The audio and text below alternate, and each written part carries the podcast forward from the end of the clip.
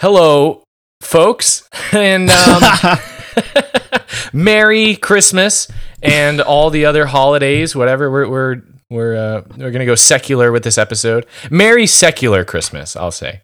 Happy Uh, Snowflake Day. Sure, what, whatever you want to say. Actually, or, or happy solstice, winter solstice. The days will become longer soon, which I'm, I'm so forward to. excited. You know, I like every day I try, I go home and try and run, and it's just been so miserable because I come home and it's like I get home at five. By the time I get outside, it's like five twenty, and it's like pitch black. And Yeah, it's awful. So I'm I- so looking forward to it being light out or I'm later out. agreed, So, agreed. I've been So, waiting for the solstice. so, welcome to Affable Chat. My name is Benjamin, and I'm joined by my co-host Joey. Hey, how's it going?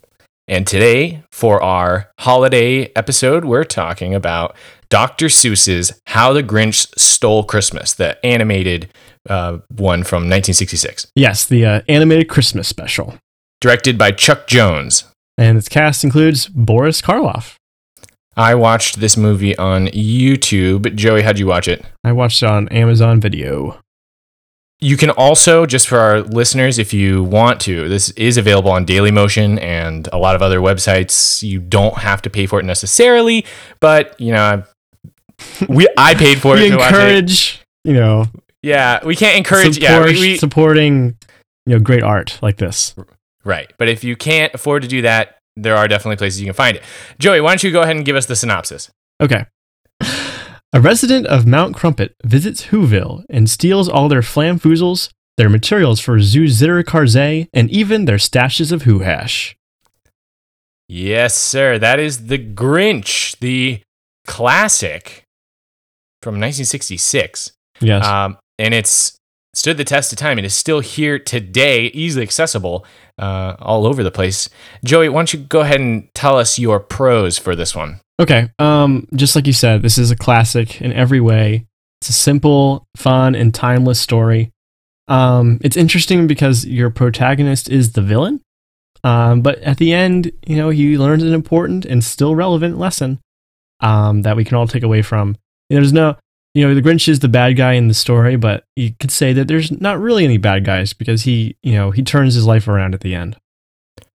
Yes, I I agree. He's a he's the definition of a dynamic character. Right. It's um this this whole story is pretty much straight from the book. If you've read the Dr. Seuss book, How the Grinch Stole Christmas, this is basically well, it actually is everything from the book with a little bit added on. Hmm. Um, it has a fun Looney Tunes style comedy uh, animation going on, which if you like Looney Tunes, it's really familiar and also uh, like Looney Tunes, timeless. It's uh, it's got iconic music, both in the music that it has and also in the sound effects uh, that are, end up being a lot of instruments that are used creatively in a in a fun way. Uh, Joey, what about your cons? What didn't you like about this one? Um, what I didn't like is well, it's it's still pretty short, um, and there's not enough there to kind of satisfy this world building hunger that modern cinema goers go for. You know what I'm talking about? It's like, who is the Grinch? oh yeah, You know, where did he come from? Is this Earth? Is this a different planet? You know, is the are the Who's, you know, a, a different race? Is, you know, is, is the Grinch like an outcast? Like, how does this all work? Um, and then the other thing is like, feels like the Grinch kind of gets gets away with it too easy. You know, it gets off scot free. yeah. The uh, and I, I I kind of I'm coming from the other angle, I guess, from the uh, well, actually no, it's it's kind of the same thing. I'm I'm saying who are the uh who's that was like one of my cons. Who are the Who's? It's they're just this group of people in the middle of the wilderness, kind of, who just I don't know. I mean, obviously, that's digging pretty deep into it, but I'm, it, it, they they seem to be like a group of people that just sit around all year waiting for Christmas. They celebrate Christmas, and that's like the extent of their culture. Yeah. Um, the other thing, just from a actual like production standpoint, they clearly reuse some frames. I think the the one where the bags fly out of the chimney and land on the snowy rooftop happens like four times, uh, which is a little bit egregious for me. And um, in a in a similar vein, it's clear that they had to put uh, some filler here and there to meet the time requirements for this TV special. So uh, I got to knock them for that one. It's uh, you know, obviously they don't have total creative control if they're making it straight for TV, but uh, it's obvious that at some points they're just trying to fill in the time. Another example, I guess, would be the sleigh ride down the mountain, which is fun, but it almost seems a little bit out of place with like how long it takes for them to to get down there and all that stuff. Yeah, but he lives really high up. I mean, they, they spend time showing you how far high up he is. And Yeah, look, but they I get- They get up the mountain really that, like, fast. Max is hardly mentioned at all in the story. You know, he's like mentioned twice, like by name. yeah. Um, and then the rest of the time, like, but, but Max is such a memorable character if you watch it because he's like, he's in every scene. He's like doing all sorts of you know loony stuff. So it's funny that like they kind of wrote in this silent character and then gave him all this personality without with him being barely mentioned in the story. Yes, agreed. They definitely fleshed him out without straying from the story itself. And uh, and I and I will give you that the the sleigh ride down definitely does give Max an opportunity to be a little bit in center stage because it's a lot of physical comedy with him being told to pull the sleigh that is heavy enough to take itself down the mountain, and he's just kind of being taken along for the ride. So, um, okay, well, let's move on from the cons and get into our overall. I still think this movie is like a laugh out loud movie. There's so many like funny moments that are that are still funny to me, uh, no matter how many times I've seen it. And um, I really recommend that if you haven't seen this movie with subtitles, that you do at least once, just because there's so much like there's so many subtle like language things that happen in there that it's that I totally missed unless you've seen it you know a hundred times or if you um if you're reading what's going on on screen there's all these little tiny just um, uses in language that I just never picked up on before. Um, and when I was reading it while watching the movie, it made it so much more clear to me. Uh, you know, just Dr. Seuss. Dr. Seuss. Shout out to Dr. Seuss. yeah, I mean, a legend. And, and again, this is taken straight from the book. There's, Mm-hmm. I, I actually downloaded a PDF of the book to to look over after I watched it, and it's crazy how it's it's the whole just like right from it. it's the movie. And I mean, again, there are some parts that are added in here and there, but for the most part, it's just the book and it's been animated, which is awesome because Dr. Seuss is such a legendary author. Yeah, and it does him. I mean, it does him justice. Um, so what like what separates this one from, I guess, the remakes, I guess, is that there's so many simple things that you can kind of just take for granted. Like you don't need a lot of context or backstory to understand what's going on. Maybe that would be nicer. You know, maybe we would uh, have a like a more complete and better understanding of the Grinch, and like we would kind of relate to him more. But it's interesting how they don't spend any time really kind of humanizing him until the end. They make him look like a monster. They make him like looks kind of scary and weird, and they do all this stuff to say like, oh, you know, uh, he's you know he's a bad guy or whatever. He's like he's going out to steal Christmas. Um, but at the same time, it's like, uh, it's like not pulling any punches, but also like showing that people can change in a way, and it's show it's like giving you this uh, enough to feel bad for him, um, and to kind of relate to him, so that when he does turn around at the end, you're like, oh, you know, maybe he wasn't so bad after all. Maybe he was just a little misguided. Um, and kind of, I don't know, it's it's subtle, but it's it's so simple, and and this movie pulls it off really nicely. Um, the other like the other thing is like there's a lot of stuff going on beneath the surface. There's, like a lot of stuff that's kind of in the setup. You know, the Grinch is alone and he's bitter versus uh, when he joins the community and then he seems like to learn what he's missing. Same thing with like he's high on the mountain and he thinks he's better than everyone else, looking down on everyone else, and it's only when he joins the, them, you know, i- in hand when he sits at the table with them that he kind of uh, see a different side.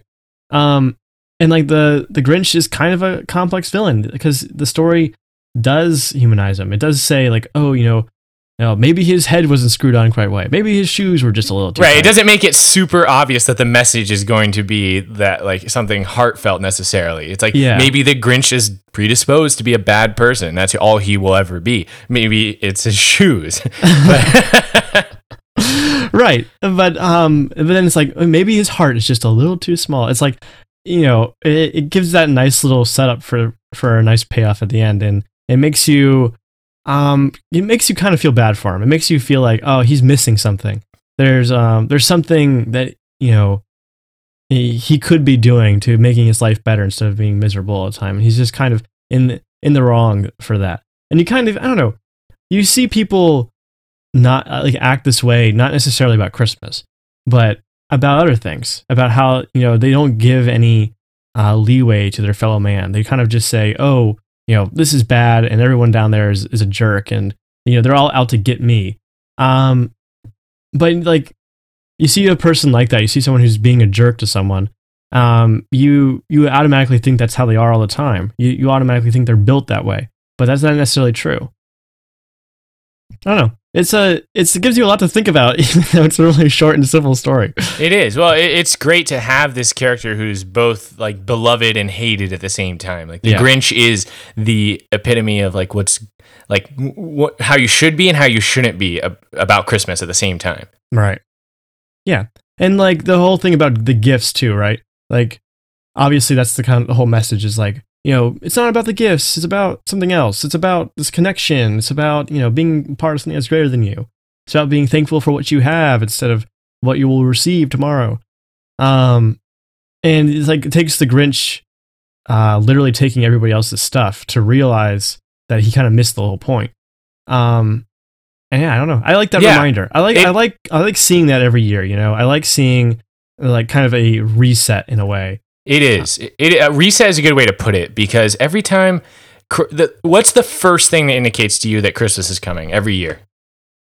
What do you Oh, just like commercials, obviously. Yes, obviously the commercials. I see Santa climb into a Mercedes Benz and he's like, ho, ho, ho. And he like points out his hand out the window and, and the car, like him and like his eight Mercedes Benzes in front of his Mercedes Benz. Oh each one is supposed to represent one of the reindeer. He's like, yeah. And then there's like the next commercial, which is like, uh, kid, like Santa at the mall and a kid sits on his lap and he's like, what do you want for Christmas, little girl? And she's like, I want a Lexus S Class. And like, I can't stand it. It's like it's so commercial. You know, it's, it's all about Christmas being an excuse to buy expensive things for the people you care about. And and this kind of uh, doesn't shy away from saying that gifts are a nice part of Christmas, but at the same time, it says Christmas is completely outside of gifts entirely, and it can exist uh, even when all the gifts are stolen. And like the Grinch, it, it seems like he watched all those commercials and thought that that was what Christmas is about, right? Yeah. He he Yeah. steals all that stuff and he thinks he's won, and this movie reminds us that no, he hasn't won. In fact, he's missed the point entirely. Like uh, so, let me let me get my thoughts out here. So Okay. th- this this uh, this movie brings the magic of Dr. Seuss to life without uh, going overboard, and with that I mean it doesn't bring other things out of it. It takes what's really good about the book and animates it, and that's it. It's uh, it's a concise story that drives home a message about Christmas that's palatable for all audiences. It's not about the presents, obviously, like we said. It's not even about the decorations, even though they really do up those decorations. Oh, yeah. It's about being there for and appreciating the important people in your life. And it even goes beyond that. It presents the attitude of accepting others uh, into your life and, and accepting people as the way that they are. Um, and this is shown by the Who's allowing the Grinch to join into their celebration without so much as of a like, you know, WTF, bro? Why'd you Yeah. steal all our stuff? right? They, they he comes back and they immediately they're so accepting of him, um, which is a nice message, right? It's like even if you've done bad things in the past, kind of the spirit of Christmas is that uh, we can all get along, get find a way to be together, um, and through that message it is completely secular, uh, which makes it palatable for all. They do Right. mess they do call certain things blessed, but they're not like specific in what way it's blessed. And, and if anything, it just they're just They saying mean it like the general term. yeah, it means like extra Counting your blessings. Yeah, it just means n- like nice things. So it like it doesn't get bogged down in trying to convince you to switch to its religion. Instead, it just gives a message that uh, is relevant throughout time. It, it, it's already stood the test of time, and after this last viewing, and you know, looking at it more critically than I generally do every year, I, I think that that message will live on and continue to be relevant year after year as long as Christmas is relevant, uh, and that is what makes this movie an absolute classic. Yeah, it's hard to argue with that. Yeah. yeah it's um so let's get a little history about this movie Okay. so in 1966 this came out is aired on tv and it, it had a budget of $315000 wow. uh, for some comparison a year earlier charlie brown christmas was released and it had a budget of $96000 so this was actually kind of a big budget production Wow, interesting. for a TV special at the time. Director Chuck Jones, um, he worked with Ted Gieskel, Gis Geisel, the uh, the uh, it's Dr. Seuss. That's his, Oh, his real name. Um, they I like, wor- I don't. well, they, they worked on cartoons together at Warner Brothers during World War II, making training cartoons uh, that were called Private Snafu. And these, I mean, if I actually watched one on YouTube, there's a bunch of them on there. Um, first off, animation has come a long way since Private Snafu, but it's also it, it like they're they're kind of interesting because it kind of shows you the the things that were important at the time. Like the one I watched, it was Private Snafu freezing, uh, like uh, on the front lines. He's like in a tent freezing, and he's thinking about all the people back home and how they're probably living it up without him. How his his uh, mom is playing bridge, uh, and his de- his pappy is at the uh, burlesque show, like eyeing all the ladies and his and how his uh his girlfriend is probably cheating on him with some coward who didn't fight in the war. And uh but they this like angel shows up and like makes a TV appear and shows what his family members are really doing. And his pappy is uh is like building boats and he's like they have all this great animation where like his pappy is like swinging on this swing and smashing bottles on all these boats like christening them and then they they head off for the war and uh, his mom is like growing food and his uh, his girlfriend is like working in the uh, in the factories and and it's just like a positive message about how I we're see. all How in this every- together I see. Yeah. and uh, so they work together on a bunch of these private snafu cartoons. And Chuck Jones wanted to bring Dr. Seuss's uh, literature to life. He said we should collaborate on that. So uh, they made this, the uh, Dr. Seuss's How the Grinch Stole Christmas, and it's got, like we said, the entirety of the book with some added text, like all the instruments. They're they're not in the book, but Yeah. the instruments are some of the coolest part, though. right, and they they added The whole that. orchestra is so great. Yeah, It just like adds all this nice sound effects and stuff. Yes, and cool. that is actually what really impressed me this time because I I kind of paid attention to what was going on. Like when I was in previous viewings, I'm like, oh, it's more ridiculous stuff, and they all kind of run together. But if you look, all of the instruments, these complex instruments, have the accompanying sound effects that go along with Oh, them. yeah. they don't Yeah, necessarily sound good, but they are there. It's, it's like um, I think you may have said it in one of our other uh, podcasts, but like it's seamless, right? Like it just brings those things to life in a way that's so perfect that you don't even notice. Right. It's something that you- it would almost be a waste of time in the book to list off all of the instrument names because, eh, eh, eh, and in a sense, they do kind of run together. But Yeah. by allowing us to hear all the individual instruments when they're combined in these wacky ways is a novel experience. And it's something that uh, adding to the text of Dr. Seuss uh, creates something that's even better. Yeah. So it, that is a really cool aspect of it. And, and honestly, it's really along the lines of these Looney Tunes things because Looney Tunes. The, it's in the name. It's it's about the music as much as it is about the animation, and uh, the Grinch definitely takes a page from their book. So yeah, it, it originally broadcast December eighteenth, nineteen sixty six on CBS. Uh, came out around the same time as Rudolph the Red-Nosed Reindeer, the stop motion one, A Charlie Brown Christmas, which we said came out a year earlier, and Frosty the Snowman. All Okay, so four. that's like uh, December 18th was only a couple days ago. So That's that's, right. what 52nd anniversary. Yeah. it's still going strong. In Almost fact, as old as the Grinch. that's true because actually it's almost as old as yeah the Grinch has had to put up with Christmas at the point in the movie, right? Fifty three years, I think it was, Yeah. uh, which is an oddly specific number. And I did you find any purpose behind that number? Did you? I did not, but I am looking forward to the 53rd anniversary. Right, he was born if the if the uh, that movie was taking place at the present time. That means the Grinch was born in like 1913 or something like that. Yeah. Uh, yeah, so uh, he's an oldster, but he's still he's still out here. Old and grumpy. He is. Uh, so the movie uh, includes, or the special, I guess I should say, includes uh, three songs: "Welcome Christmas," "Trim Up the Tree," and "You're a Mean One, Mr. Grinch." "Trim Up the Tree" is the first song we hear. It's only 41 seconds long. Uh, It's Okay. very short. Yeah. But we will be taking a closer look at "Welcome Christmas" and "You're a Mean One, Mr. Grinch. You Grinch." texted me, you were like, we're going to talk about the three songs. And I, I was watching it. I was like, there's only two songs, right? It um by the way, I got all this quick. information, basically all of it from Wikipedia.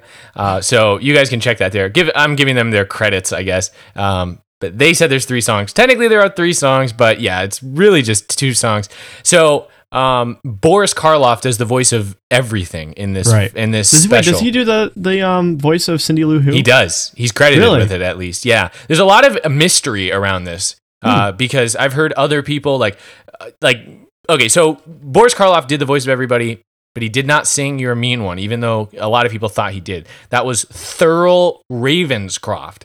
What a great name. yeah, how 1960s is it to collaborate with Boris Karloff and Thurl Ravenscroft to make a, a cartoon? Like th- these these names went like extinct long ago. But anyways, they I'm gonna They- bring back Thurl. sure they they they so Bo- Boris Karloff didn't sing the song. It was Thurl Ravenscroft, but apparently everything else is Bor- Boris Karloff. And Boris Karloff, actually, if you look at some of his other works, is basically typecast as a creepy voice. He does narration in so many like horror films, really old horror films. Uh, so this is along the same lines because I guess The Grinch is kind of a monster, but it's uh, one of the more lighthearted projects he's credited with. But Karloff did such a good job on this that he actually won a Grammy for Best Recording for Children at the 10th Annual Grammy Awards. Wow. Yeah, which is pretty cool. And that made me think, I was like, is this an album? Is the How the Grinch Stole Christmas an album? And it is. If you go on Spotify right now, you can listen to this movie, which uh, isn't a bad isn't a bad way to spend your time because uh, again, it's basically reading the book. So you won't have all the animation there, no, uh, but you will be able to hear all the amazing sounds that come with this movie. Um, so, and I keep calling it a movie. It's basically a movie. hundred percent on Rotten Tomatoes. Uh, they, they it, they agree with uh, what we've said so far in that this is an absolute classic Yeah. um, and deserving of 100 although i don't know how i feel about hundreds on rotten tomatoes anymore because it feels like every movie that comes out is 100% best movie of all time confirmed like before anyone has even seen it uh, so yeah, that's know. how it works. You don't like that's that's how that all works. Like they they uh they have people that they hire to give them good reviews before the movie comes out. Right so it's a scam it's not true Well, you just have to use it the right way. well i, I okay what do you mean Like wait for the embargo to to drop, and then so that anyone can review it or put the review out, and then you know go to your trusted reviewers or go to the aggregate. But if you look at the aggregate, your your the aggregate is not a measure of how good the movie is. That's like common misconception. okay An aggregate is just how many people liked it. Okay. Well, I guess it, it's not totally wrong to go by Rotten Tomatoes, but uh, at the same time, I feel like some of the it's been overused in advertising to the point where I, I doubt it a little bit. But they're not wrong on this one. This is I agree with their hundred percent. Okay, but it's an interesting film. It is crazy that it came out so long ago and it's still so good. It, I'm glad that it sounds as good as it does because listening when I went and w- back and watched Private Snafu, it Mhm. was like painful because Yeah. to, to listen to because the the audio quality is so bad. Um, I don't know if it was the particular YouTube recording I listened to, but I think it was just because it was the 1930s. Like, come on. Well, they you- spent three hundred fifteen thousand dollars on microphones or whatever. true. Also, Plus, Boris Karl- Karloff probably just sounds great. yes. know, oh, he He just has that kind of great. like voice. Yeah. Can you imagine in 1932 making a YouTube video? Hey guys, welcome to my channel. like and subscribe if you think we sh- if we sh- if the Nazis should uh should lose the World War II. Smash like to win the war. I don't know. okay, okay. Um let's move on to Okay. the songs. Which are a big part of this. And uh, the first one we're going to listen to is Welcome Christmas.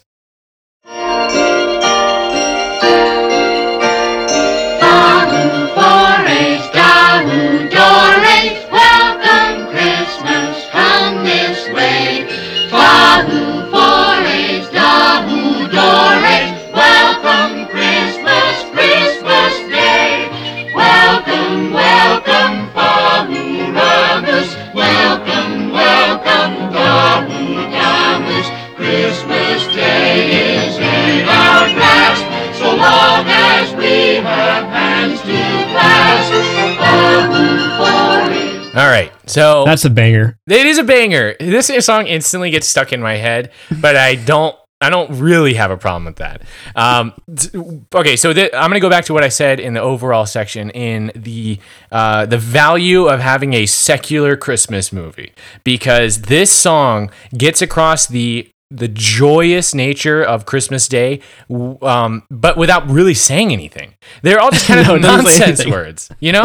But it doesn't stop you from wanting to sing along and just be part of the part of the song Yeah, Um, yeah. and it also has it it- basically they say that christmas day is here at last as long as we have hands to clasp and and that's just reinforcing the, the message of this whole movie which i think is done beautifully Definitely.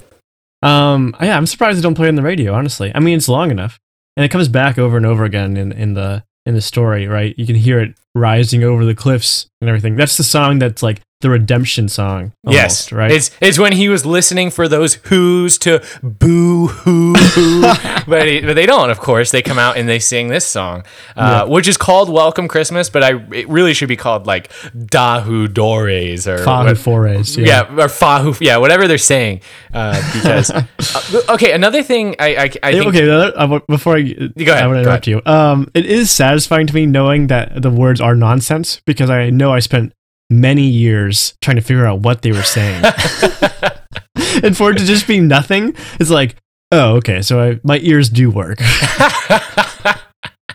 well, one of the things that's important also about this song is inclusivity. Is that a word? Inclus- inclusiveness? is. Inclusivity? Yeah. It's uh First one, the, the there's there's a noticeable dis- size disparity among the Who's. not just that, d- a noticeable like anim- like animation difference between all of them. All of them look totally different. yes. And it's it and but it doesn't matter. They can all just join hands and sing this song together. It's like a un- Christmas unites them all, which is like a really I mean, it's a really nice message, and it's, it's I guess it's somewhat subtle because the Who's are kind of seen as a monolith. They all do the same thing all the time, but they by making them appear different, large and small. They even mention that, uh, and, you know all these all wacky hair and whatever. Uh, but it doesn't matter. It doesn't matter what they look like. It doesn't matter that they're different. They can they can all come together uh, through Christmas, which is a really nice message. Yeah, it is. It's awesome. Okay, next we're going to switch gears and go to the opposite side of the uh, feelings spectrum and listen to You're a Mean One.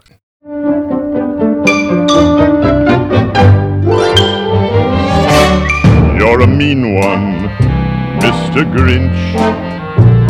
You really are a heel. You're as cuddly as a cactus. You're as charming as an eel, Mr. Grinch.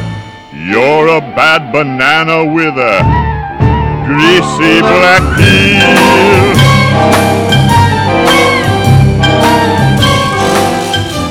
All right. This song, this song is awesome. it is, yeah, it's, I mean, this is so classic. Everyone knows this song. It, it's, it's, um, and I mean, Thurl Ravenscroft has that such a deep and rich voice, uh, it, which goes along with kind of like the, I don't know, the darkness of who the Grinch is. He's a monster. He's literally, they're describing him as like this grotesque, uh, like much worse even than he appears Oh, uh, yeah. in this cartoon, which he does appear pretty grotesque. His teeth are all misaligned and he's got like making all these smirks and grimaces all the time. Oh yeah. Um. uh, I mean, there's so many like nothing's repeated. They play the song over and over, and it's like I mean, they say you're a mean one, Mr. Grinch, but all the different adjectives, all the different comparisons, all of them are different. I wrote down some of the ones that of like at first, like okay, so he, he's um as cuddly as a cactus, as charming as an eel. He has all the tender sweetness of a uh, seasick crocodile. like they start off with something good. They do this a couple times where it's like he says, um, like the Grinch got a terrible idea, a wonderfully terrible idea. Yes. like they use the adjective in the opposite direction. That's really funny. I love that a lot. yeah, they, like they say his brain is full of spiders. He has garlic in his soul. Like They describe his soul and, and his heart in many different ways. yes, and He's um, full of all sorts of trash. it's great. It's um, I, I- obviously this is like a meme on Twitter, but it's like the original diss track. Like this, this Thurl Ravenscroft set to the te- set to the track and just totally eviscerated the Grinch for like with every insult that he had. Uh, but it's just it's so great, it's so memorable, and uh, it's such a great theme song for the Grinch because that's what he is. He's a he's a repulsive monster, right? Which makes Right. his redemption that much more uh, satisfying. Uh, but to get there, we have to establish who he really is, and, and it's it goes on and on with that. Do you think there's like a there's something going on there like subtly about them like overcompensating for him? Like they're making him seem so much worse than he appears. And like it makes you want to like stand up for him and then maybe root for him at the end. Yes. Ah, that's a good point. I hadn't really considered that, but from what we see in this film, at least, he doesn't really deserve to, to be roasted this this hot, uh, this hard. You know, like Right. he's he's a bad guy, don't no doubt. Like he has nothing but contempt for the Who's, but we haven't actually seen him be this vile. Yeah. Surely Yeah. there's someone worse He- in this world He than the seems Grinch. like he seems like he's covered in like green fur, but like I mean, he seems clean, right? Yeah, it's all seems like a- uniformly a hy- green. He seems like a hygienic guy. He keeps his dog alive, although Yeah. Max is pretty skinny in this, but I don't know. I think Grinch is a little bit chubby, so maybe he's been eating some of Max's food, but uh but altogether, I mean, we don't have to tell you, the listeners, this is an iconic, classic Christmas song. Oh yeah. So, um, well, okay. So part of that iconicness, we kind of touched on this. Like, obviously, the Grinch has been remade before, uh, but the most recent iteration has been the. Um, I, I call it the Tyler the Creator Grinch because they let him redo this song. But who is it? Is it Oh, okay. Benedict Cumberbatch? Yeah, it's Benedict Cumberbatch. I Yeah. think it's just called The Grinch. This one is called How the Grinch Stole Christmas. The one that came out in 2018 is Doug Grinch. And um, yeah, so Tyler the Creator did redid this song, and I, I just want to play a clip from it real quick so we can get a, a taste of what that is. You're mean one. You really are a heel. You're as cuddly as a cactus. You're as charming as an eel. Mr. Grinch. You're a bad banana. With the greasy black peel. You're. You got termites in your smile. You have all the bitter sweetness of a seasick So we, we should say first that neither one of us have actually seen The Grinch, the new one. So we're not going to speak on whether or not it's a good new film. But I think what this song does is it shows uh, what you have to do if you're going to remake The Grinch is you have to add on to it vastly because what it has right now is so compact, concise, and uh, like tied up at the ends. I guess Yeah. it's like it- it's it's such a complete package that if you want to remake it uh, without just literally copying and pasting it into another movie, you really have to go somewhere else and, and, and add something else. You can, I mean, the the Jim Carrey Grinch does this as well, where it really expands this universe and adds the mayor and uh, obviously makes adds more to the lore of the Grinch, and and that's not just to make the movie longer, but also to make it different from what this original ended up being. Uh, but my argument is that's why this one will always be the best one because it, it it's just it is what it is, and it it's it's complete already. So to to remake Right. it and add something onto it, I'm not saying that that's a bad idea because I really like the Jim Carrey Grinch, or at least I like the character of the Grinch when he's played by Jim Carrey. But uh, it's already uh, you can't beat a classic, I guess. Yeah, not really. And I think that this movie, um, like it, the reason it works is because you kind of start out with like a lot of assumptions. You know, like you don't they don't spend a lot of time building up the place that you have to go in order for the Grinch to want for for it to make sense that the Grinch wants to steal Christmas, right? Um, and the, but if you're gonna you know start off with the Grinch and you're gonna like have to have some sort of redemption arc and you have to stay with him for two hours, like it's you know there's a lot of work that goes into that that is just done so like you said concisely with this um, when it kind of builds on your own assumptions um, and it kind of lets you go with the story without having to set up a lot of background or ex- make excuses or anything like that Right. So it's um like while there will I think other Grinches will come and go, I think this one will stick around with them and then beyond them. Um so also just another thing, I, I like this soundtrack for The Grinch is on Spotify and other places as well. Um but uh, listening to it, I'm a big Tyler the Creator fan, so of course I enjoy it. But I'm I'm like I wonder if this is actually uh, resonating with the youth of today because it it's not, in my opinion, it's not a Grinch song by Tyler the Creator. It's a Tyler the Creator song about the Grinch, and um, I'm not sure how I see. how much kids love that. Again, I'm not a music critic, not really. It's just I think it's I think it's an, a, a bold choice. I'll say that. I think bold is the right way to put it. I don't think it's a bad choice, but it's bold because there's definitely some more palatable artists for kids. Um, I see. Oh, I see. but I'm happy to get just there's only two Tyler the Creator songs like with him in them um, in this new album, but I'm happy to get two free Tyler the Creator songs without having to wait for another album. Anyways, moving forward. Um, well, actually, also Tyler the Creator has a really deep voice, just like uh, Thurl Ravenscroft. So at least sticking with that kind of idea. I think that kind of makes sense though, because you want the Grinch to be kind of this. uh, You know, you, you want him to be the bad guy. You want to see him as kind of like almost like a villain. So it kind of makes sense for you to have some sort of rap guy. You know, who's who's, who's like whole persona is about being a badass, right? yeah, yeah. sense. Well, and the other thing, have you at least watched the trailers for the for this The Grinch movie? Yeah, I've seen him. Well, I, I this isn't an original opinion of mine, but I agree with it. Um, I heard this on a different podcast actually, but they're like the the Grinch is supposed to be ugly and terrifying and a monster, but this one is like so clean cut and nice looking. Hmm. Uh, my mom actually saw it. and She loves the original Grinch, and she she said she liked it. I mean, she said that there was one moment when he makes like the funny, like the weird smile, like he does in this one. Ooh, Like he like his face like curls up and everything. Yes. So um, okay, I don't know. I maybe don't- like, maybe I'm just you're right. judging He is he is kind of cute and cuddly in that, but I think they they at least pay homage to the original. Fair enough. And again, haven't seen it, so can't really judge it. So, moving forward, let's get into our quotable moments. And the first one comes pretty early into the movie. For tomorrow I know. All those schoolgirls and boys will wake bright and early. They'll rush for their toys and then, oh, the noise, oh, the noise, noise, noise, noise.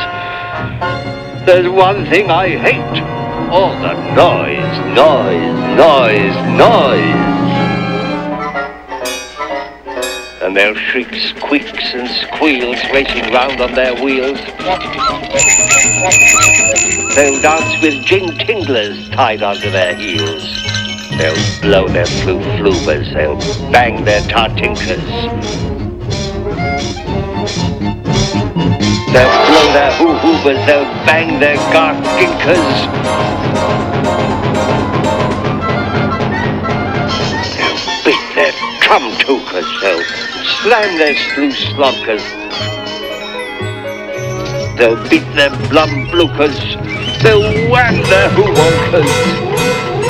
And they'll play noisy games like Zuzita Kaze, or roller skate type of lacrosse and croquet. So this is uh, it's such a great. We, we've kind of touched on this a little bit, but it was a great addition to the movie uh, beyond what was in the book. Uh, like exploring the wacky, and uh, but uh, while it's an addition, it's almost surprising it's not in the book because the names and the instruments are so on brand for the Seuss uh, like universe.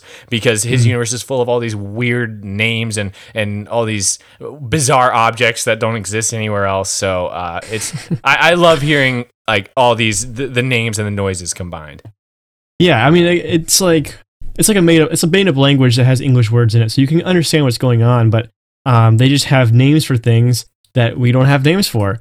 Uh, because the things that you're seeing don't exist. Yes, and it's what's even better though is while you're seeing all this stuff, you're thinking, "Dang, the Grinch is like very familiar with Who culture." oh yeah, like he, he knows the names of all these things. They're not just Well, they're noise to him; just- they're, they're all individual just, noises, you know, they're, they're probably common instruments like oboes and clarinets, right? And and I mean, trumpets and trom- trombones. You know, yeah, you just The know people- they're called. The people playing them seem practiced. You know, they're reading sheet Oh, yeah. music, so they're, these are legitimate instruments. And all Uh, of them are mobile. Every single one of them has wheels. That's true. Which is actually, I think, the first thing he says is that they'll roll on their wheels, um, and Hmm. uh, and then they play, they make noises on that too. Um, so okay, so this is obviously iconic, and, and it's it's a part that I I've always really liked. I was watching South Park a few years ago, and uh, I really wanted to bring this clip up and really appreciate it because it made me I died laughing. Uh, there's this episode of South Park where Eric Cartman is uh, sick of the lines at the amusement park, and so he, through some plot thing, he ends up having a lot of money and he buys an amusement park. And the guy who's selling the amusement park doesn't want to sell it because it's not making any money and he feels guilty. And Cartman's like, "Oh, I don't care. I don't care if uh, it's not making any money. I'm buying this so that no one else will come because I hate lines." And uh, and he explains how he hates lines. And I'll let you I'll let you listen to Eric Cartman. Ever, it has been my dream to have my very own theme park so that I could be alone in it all day, every day. I love theme parks. But the lines, everywhere you go, people, crowds, the rides are great, but all the lines, lines, lines. If there's one thing I hate, all the lines, lines, lines, lines. And then there get to be so many people that they make Fast Pass. So then there's lines for Fast Pass. You stand in line to get a ticket to stand in line later. Then there's lines for the bathrooms, lines for the drinks, lines for cantankerous and rare cantankula plinks. So you see, this park is for me. Nobody else will be allowed in. That's hilarious. That's amazing. Isn't it? Isn't that funny? and like, I was just watching this in I don't know. I was, I was in high school or whatever when this episode came out, and I was just like watching by myself, and I was like, wait a minute.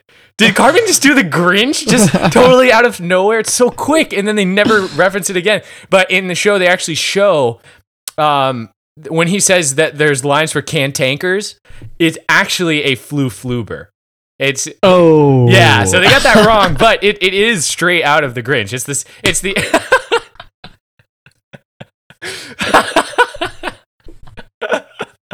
You're killing me. it's the one with like it's like a it's like a big drum and there's like a, uh hi hat that he's clapping above yeah, it. yeah, yeah, yeah. It's the flu fluber. Actually, I think he's blowing, and but he has a hi hat above him. It's the one where the hi hat is above him. Anyways, um, but it, it's such a solid reference, and I and I think it would land with a huge amount of people based on everyone's knowledge of the Grinch. Um, Yeah. specifically this amazing part, and I, and I, I love uh, Trey and Matt from. Uh, from South Park, and, and I appreciate them throwing a reference to the Grinch because, th- especially this good. part, is so amazing.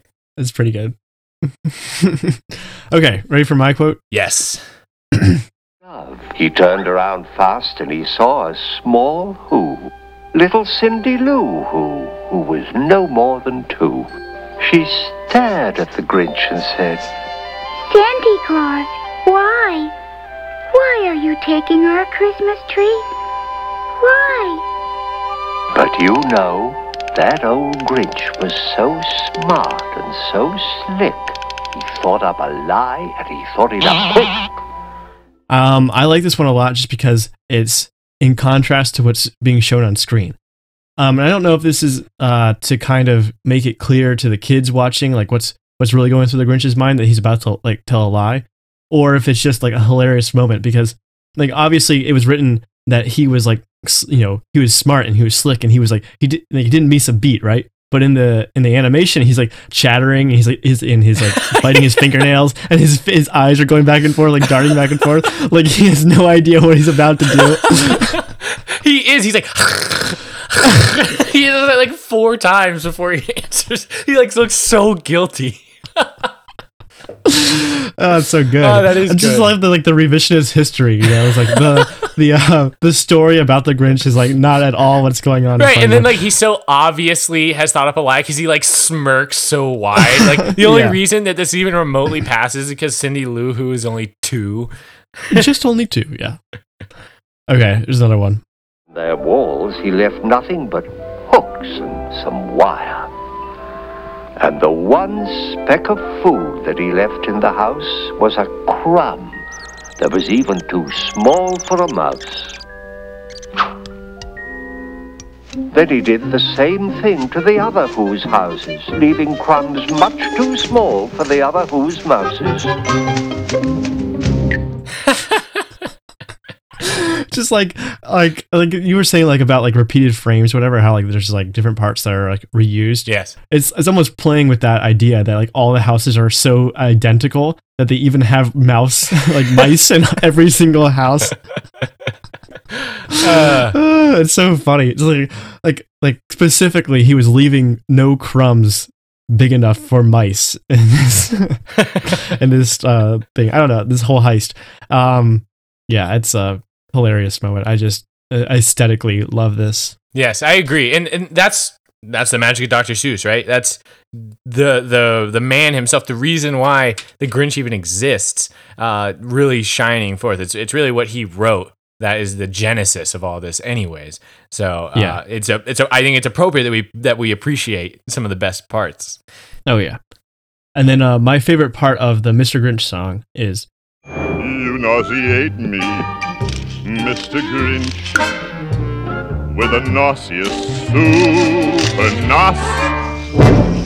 like it's not at all like first of all like I was like I mean I was watching this with the subtitles and everything and I was pausing it to like write down my favorite lines and he says you nauseate me Mr. Grinch I'm like ah that's a good one like I how often do you hear the word nauseate Hmm. you know that's not one that's not like in the top 1000 most common words probably not right Sure.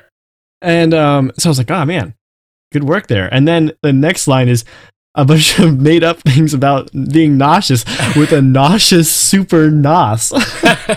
just like hammering home, just like, yeah, I use the word nauseate and I'm going to make sure I go all the way. I don't know. I like, Right, that's something. I would never have thought of Right, like to use. And I think it's so clever. nauseous. He's like taking the word nos to have like the meaning of like feeling sick or gross. Like like gaseous is like Yeah. uh, uh, is like expanding on the word gas. Like he's he's he's so nauseous. It's like a, it's super nos. That's Super nos. that's that's Dr. Seuss just playing with the English It's language. really man. good. No, it's so good. I love that so much. Just like tearing it apart and then putting it back together again. okay, the last thing are like are not like direct quotes, but they're just like little parts that I had never noticed before. Um, where uh, Dr. Seuss uses the Grinch like Grinch as a modifier. For example, he describes his frown as his frown as Grinchy um, or he's uh he uh he, he literally he grinched as- as like a as a verb. There's one part where he says he grinched, and then there's another part where he says grinchly. Uh, he does something very grinchly, Wow. as as if a Grinch would do it, I guess. But my favorite one is the probably the most obvious one. which- The one that gets me to laugh every single time. And the Grinch with his Grinch feet. like I feel like that's the biggest, like the most like savage roast of all time is just using the person's name as the bad thing you're describing. Oh my gosh, I totally didn't pick up on this. That is hilarious. His Grinch feet. I love it. Uh, I also like how the Grinch is like the perfect protagonist slash antagonist, where we can identify with him and root for him while simultaneously like making fun of him. oh yeah, the whole time. Uh, perfect. It's perfect. yes. Uh, okay. Well, Joey, I think you know what time it is. It is time for us to Go a little deeper, deeper, deeper. Okay, um, am I going first? Go ahead. Okay, I. Uh, we're just gonna we're gonna ramble on for a little while. Okay. so there's this concept that I came across in a Radio Lab epi- episode. It's one of my favorite ones. It's called La, the La Mancha Screw Job, um, which is about uh, professional wrestling, and they talk about some other things in there too. But essentially, uh, they're talking about how, um, like why people are obsessed with me- stuff that's meta, stuff that is self-referential. Uh huh. And they came. They had this thing at the end, which I think about all the time. They said, uh, "Forever in every direction." That's what the humans are interested in. Infinity, and we. It's the same reason. The reason why you like stuff that's meta is the same reason you like looking into a mirror that's reflecting another mirror. You want to be able to see things forever in every direction. And I think that this kind of stuff that has this quality has a more lasting effect and will survive for um, like past the point that it's even referencing something else, if that makes any sense. So okay. like my my best example is uh, a Shakespeare sonnet that I have memorized. Um, Shall I compare thee to a summer's day? That whole sonnet is about how uh, comparing someone to a summer's day is actually a terrible idea, and summer's days are actually not that great. And it's like that first line, "Shall I compare thee to a summer's day?" is purely sarcastic, and yet what are the sonnets that we remember? Which are the sonnets that I have memorized? Which are the sonnets that survive time? It's the sonnets that make fun of other sonnets. Ah, okay. There's then there's that um there's that Elton John song, the the song Your Song. I just said song like three times. Doesn't matter. I I'm Uh, sure I've heard it. It's that um where he talks about writing the song that he's currently writing. Yeah. And I like I, like you think of that song as being kind of a classic love song, or even what's that? That's a John Lennon song, right? Um, uh, that like who wants to fill the world with silly love love songs or something? Mhm. Silly love song. Like again, like it's almost a perfect love song, but it's making fun of the fact that like love songs exist and that these things are are here. And like what's interesting about this is that I think those things stand on their own without the thing that they're referencing or that they're making fun of. You know, they have this kind of lasting effect. The reason why I bring this up is because the Grinch, as like telling the story from the villain's point of view, is part of the thing that makes it timeless. You know, it's it's sho- it's doing something untraditional. You ha- you have these other ones that are also uh, survived for a long time. The stop motion ones, you know, like uh, Year Without Santa Claus and uh, you know, whatever, all the other ones. Well, yeah, Like Charlie Rudolph- Brown, Christmas. Uh, Yeah, uh, Frosty the Rudolph, those. Snowman. Yeah. Yeah, yeah. All those ones have, you know, traditional protagonists and stuff. Um, but I think the thing that sets the Grinch apart, um, you know, it, there's a lot of things, but one of those things is having the antagonist be your, or having the bad guy be your protagonist. Have him be the the main character and follow him through the story. Um, and it kind of adds this extra level and this extra depth to it that allows people to latch onto it for longer and for different reasons, and you know, propels it into the future. Interesting. So, I mean, I, I don't really. Is it just that aspect of the, the, the Grinch being the villain? Is there some sort of meta aspect I'm, I'm missing here? I just think that that's not a traditional story, right? Yes, it's okay. different than that's that's the point I'm making. No, yeah, I you're don't, right. I don't think that's the only thing that makes this a timeless movie. Yeah. Uh, But No, no, you're. I, I, I think I see where you're going with this because um, one of the things that I've seen a lot of is clips of the. Um, I don't know if they're impersonators, but like you know when you go to a theme park and you you meet one of the mascots, like they're someone Yeah, in a yeah. costume. Well, Universal has Jim Carrey's The Grinch. And it's people. They get really good actors to do this stuff. It, they're just like they had a really good actor for Gaston at Disney, or they have a good actor for Gaston. Like they're actors, actual actors who study the character and can do the impression perfectly. And you get to come up and meet them, take a photo with them, and stuff. Right, Um, right. So why would you ever want to do that with the Grinch? He's the villain. He's the bad guy. Doesn't make any sense to go. And he's in the he's in the Santa costume, and his his uh, in this uh, I'll do, I look just like Saint Nick. That he says. Yeah, yeah. Um, but it's because the, of the way the, the the story of the Grinch is told. He's the protagonist slash antagonist, and I, I and I and I agree with what you're saying there. It's like having that combination, that unique story structure. It's like different from all the other stories. Like you, you can come and go with the other ones, but he, this one will stick Right. around for having that uniqueness. they're not remaking uh, Rudolph. You know, they're remaking the Grinch over and over. True. That's very true. Um, well, I guess this is a good segue into my deeper topic, which is: Are we stuck in baby boomer Christmas? Uh, what do you mean by that? I saw an interesting chart on Twitter, uh, which Twitter's a great place to get your information, right? So maybe this isn't totally accurate. Twitter's a great place for charts. yeah, it's a good place for charts. But basically, all like a lot of the most famous or iconic or even just classic Christmas songs uh, were written and released in the 40s, 50s, and 60s, and they're still there. Like White Christmas, Baby It's Cold Outside, um, Merry Little Christmas, like all the all the like just classic Yeah, Christmas yeah. songs came from the 50s and 60s and the the argument that that tweet was putting forward was that we have all been we've all had the baby boomer generation Christmas like their childhood Christmas has been forced upon us um, generations later in the form of tradition. Um, and, Interesting. and I wanted to get your opinion on that. Do you feel like the the Christmas traditions you go through are uh, like baby boomer focused? Um, no, because it's not like they're not. Pe- not like baby boomers aren't people. like, right I guess but I mean, how hard is Uh, it to break into like the yearly Christmas uh market? it's in, it's impossible. Oh well, not quite impossible. But There's one hard. person, notably, who's done it, and that's Mariah Carey.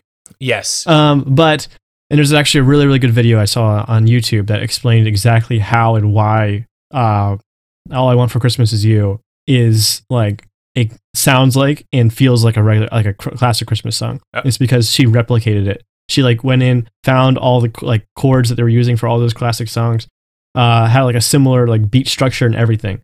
Hey, let's remember to put that video in the description if you if you know what it is.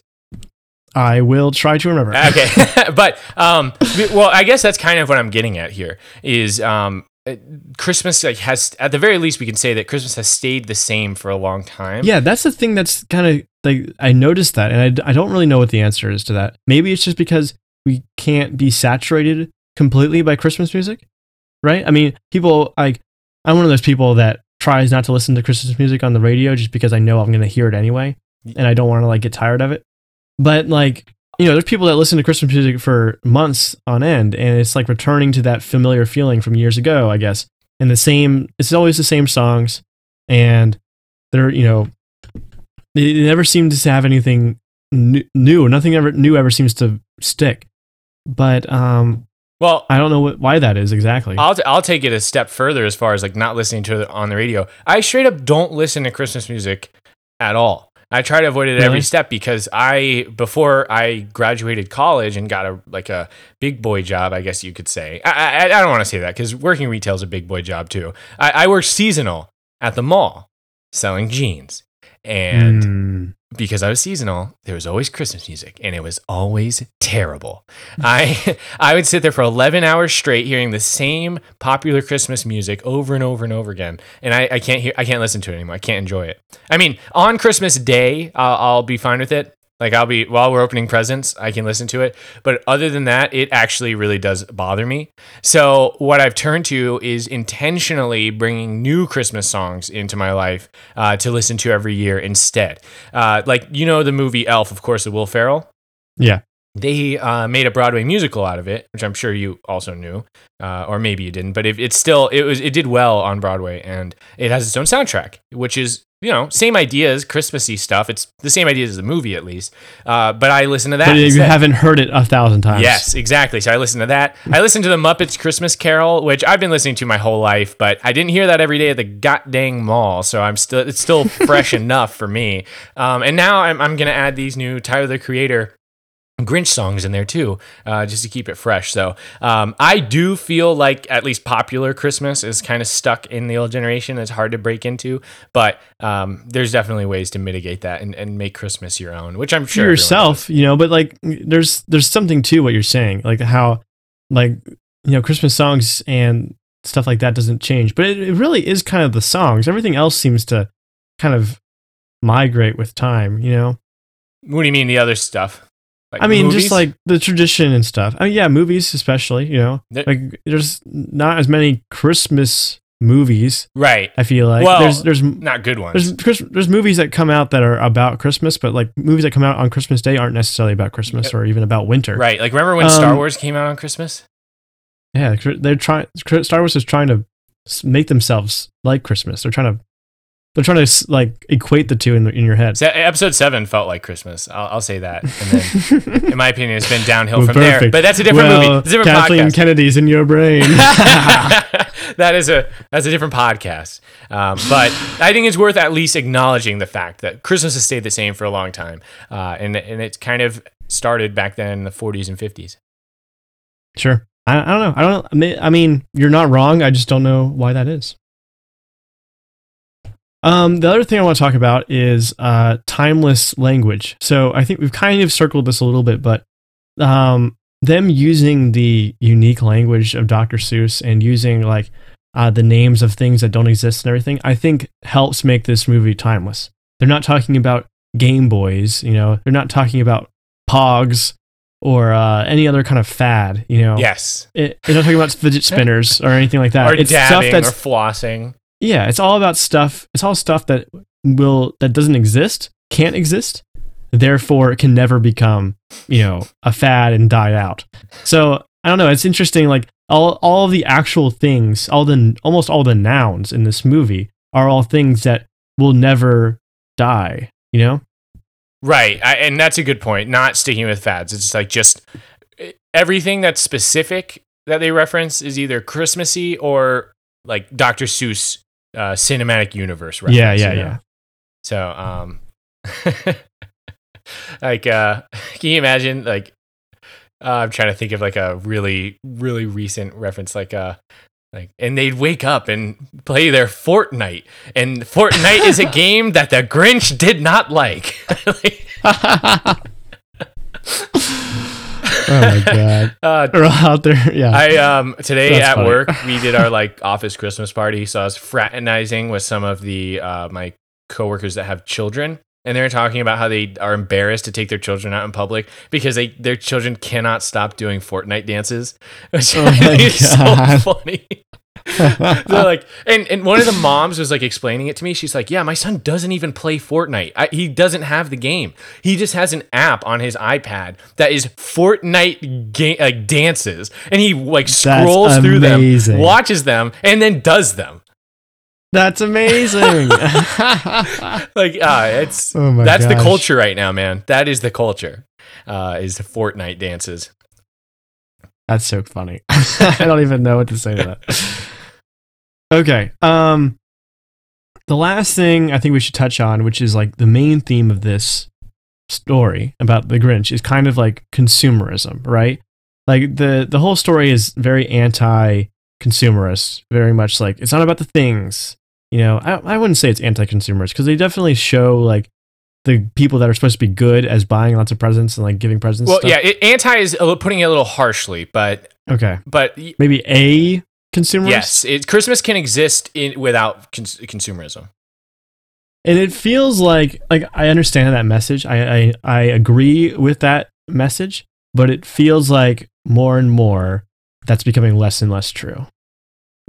You know, like there's there's so much emphasis on buying things. There's so much emphasis on like getting your shopping done early. You know, like I feel like like Black Friday, the whole concept of Black Friday is so like disturbing to me. It feels like a a totally um it's just like uh post-apocalyptic dystopian society type thing. It's like consumerism has gone so far that like we it's it's absorbing some of our other holidays to more to better like prop up our more consumerist holidays. Yeah, And like, I mean, you say like you can see in this movie, there's just like parts where there's like breaks for commercials and stuff. It's like, you know, what do you if you watch this on TV, are you going to be inundated by commercials during this movie that's about you know not caring so much about that? maybe the message from the movie will help you to see the ridiculousness of the commercials. I don't know. I don't know. I don't know either. It's I agree with you though, especially coming from like as a, as an adult now, as someone who has a salary who's expected to buy gifts. You're expected to buy gifts. It's not about it's it's not, and I'm not trying to like I'm not trying to complain about it. I'm I'm happy to give gifts and make Yeah. people happy. But can you can you imagine if I was like, oh, oh no no no no, Christmas is Christmas is about being together. I I'm not gonna buy you anything. It's not about that. And people would be like, yo, dude, what, dude? Like, come on, like that, that what a what a what a skinflint, what a what a Uncle Scrooge over here not buying Right. things. Even if you come with that message, it's hard to come across as anything but a uh, skinflint because uh, maybe because you can't. Never heard that before. what skinflint? yeah. That's that from? That's what SpongeBob. That, that's what that's what they call Mr. Krabs. That old Oh. skin flint Krabs. It uh I mean they don't call him that all the time obviously, but it's it's it's among Yeah. it's I'm among just confused. it's among the litany of words that they use to describe Mr. Krabs as a person who hoards money. Um, and, and doesn't like to spend it on anything. Like, I was I'm watching still not SpongeBob. following really, but You, you know what I'm saying? Like Mr. Krabs is all about his money. Yeah, I understand that. I don't understand what skinflint has to do with that. The same thing as being a penny pincher or a. Uh... Anyways, we're getting way too. Those deep. words aren't synonymous. Yeah, they are though. They mean the same thing. All right, whatever. Not- will take your word for I'm- it. I've yeah, never heard that before. I'm not willing to die on this hill, and also you're not the first person to have this conversation with me. I've used skinflint all over the place, and people are like, "What, what are you talking about?" But it's SpongeBob, dude. It's all about SpongeBob.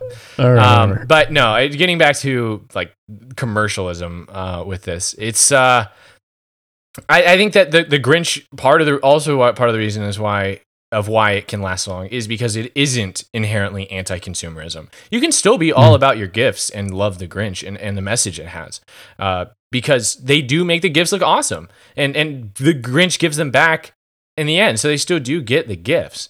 Um, Right. But I think that it's just important that you also understand that uh, th- they express that yes, gifts are nice, but it's really about just being there with each other. There's also this kind of, this trend that um, I read about in this book recently. This book is called um, *Sapiens* um, by ah man Yuval Noah Harari.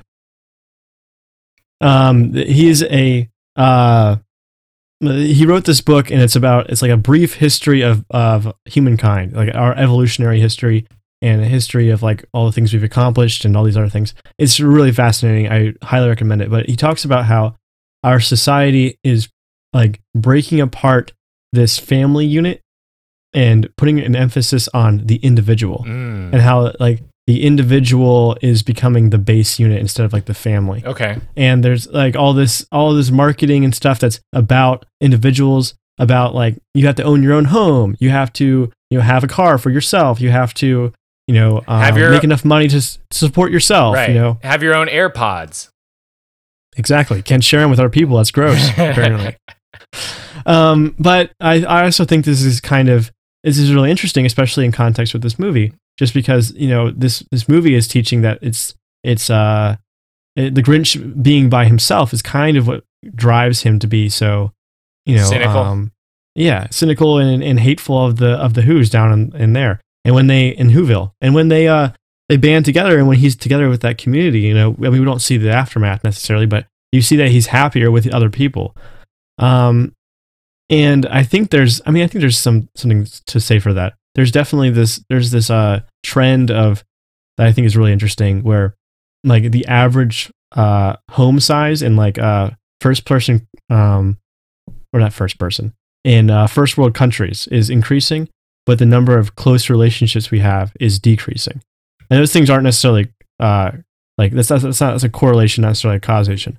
But it's interesting to to note that like we are accumulating more space and less people to fill that space Oh, that is terrifying. yep I can't say, yeah, I- can't say that that's that I don't see the same thing going on.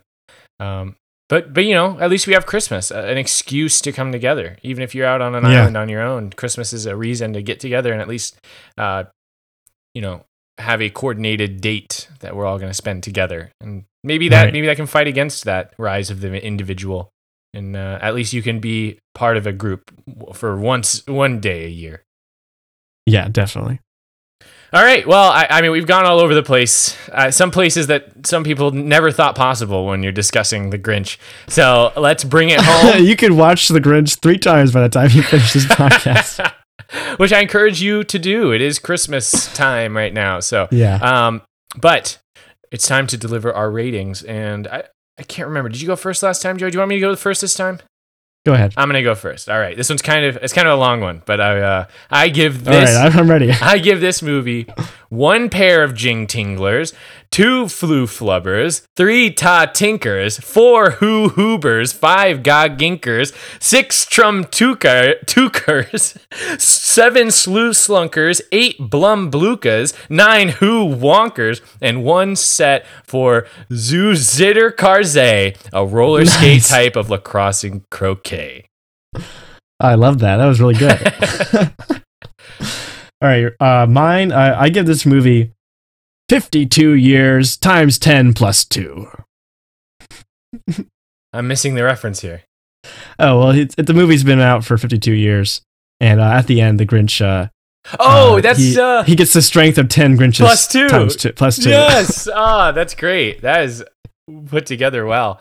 Um, all right. So obviously we really enjoyed this. So again, if you haven't seen it yet this Christmas, we encourage you to sit down and enjoy it. Um, and hopefully you have seen it because you're listening to this podcast. So, uh, but what is next for us, Joey? What movie are we talking about next? We are talking about Reign of Fire, That- a Christian Bale and Matthew McConaughey movie about dragons. Yes. I can't, I'm so excited. I'm excited too. It is, uh, yes, but so obvi- obviously Christmas is coming up. Joey and I will be on a short Christmas hiatus, but we will be back early in the new year with more movies. So stick with us. Um, but yeah, I think that wraps it up for the Grinch. For Affable Chat, I'm Benjamin. And I'm Joey. Thanks for listening. Thanks for listening to Affable Chat. We're available on iTunes, Spotify, Google Play, SoundCloud, or wherever you get your podcast. If you enjoyed this episode, please leave us a review. We would really appreciate it. If you have a question, comment, or want to request something for us to talk about, you can reach us at our Twitter account at AffableChat or our email, affablechat at gmail.com. Once again, thanks for listening, and we'll see you next time.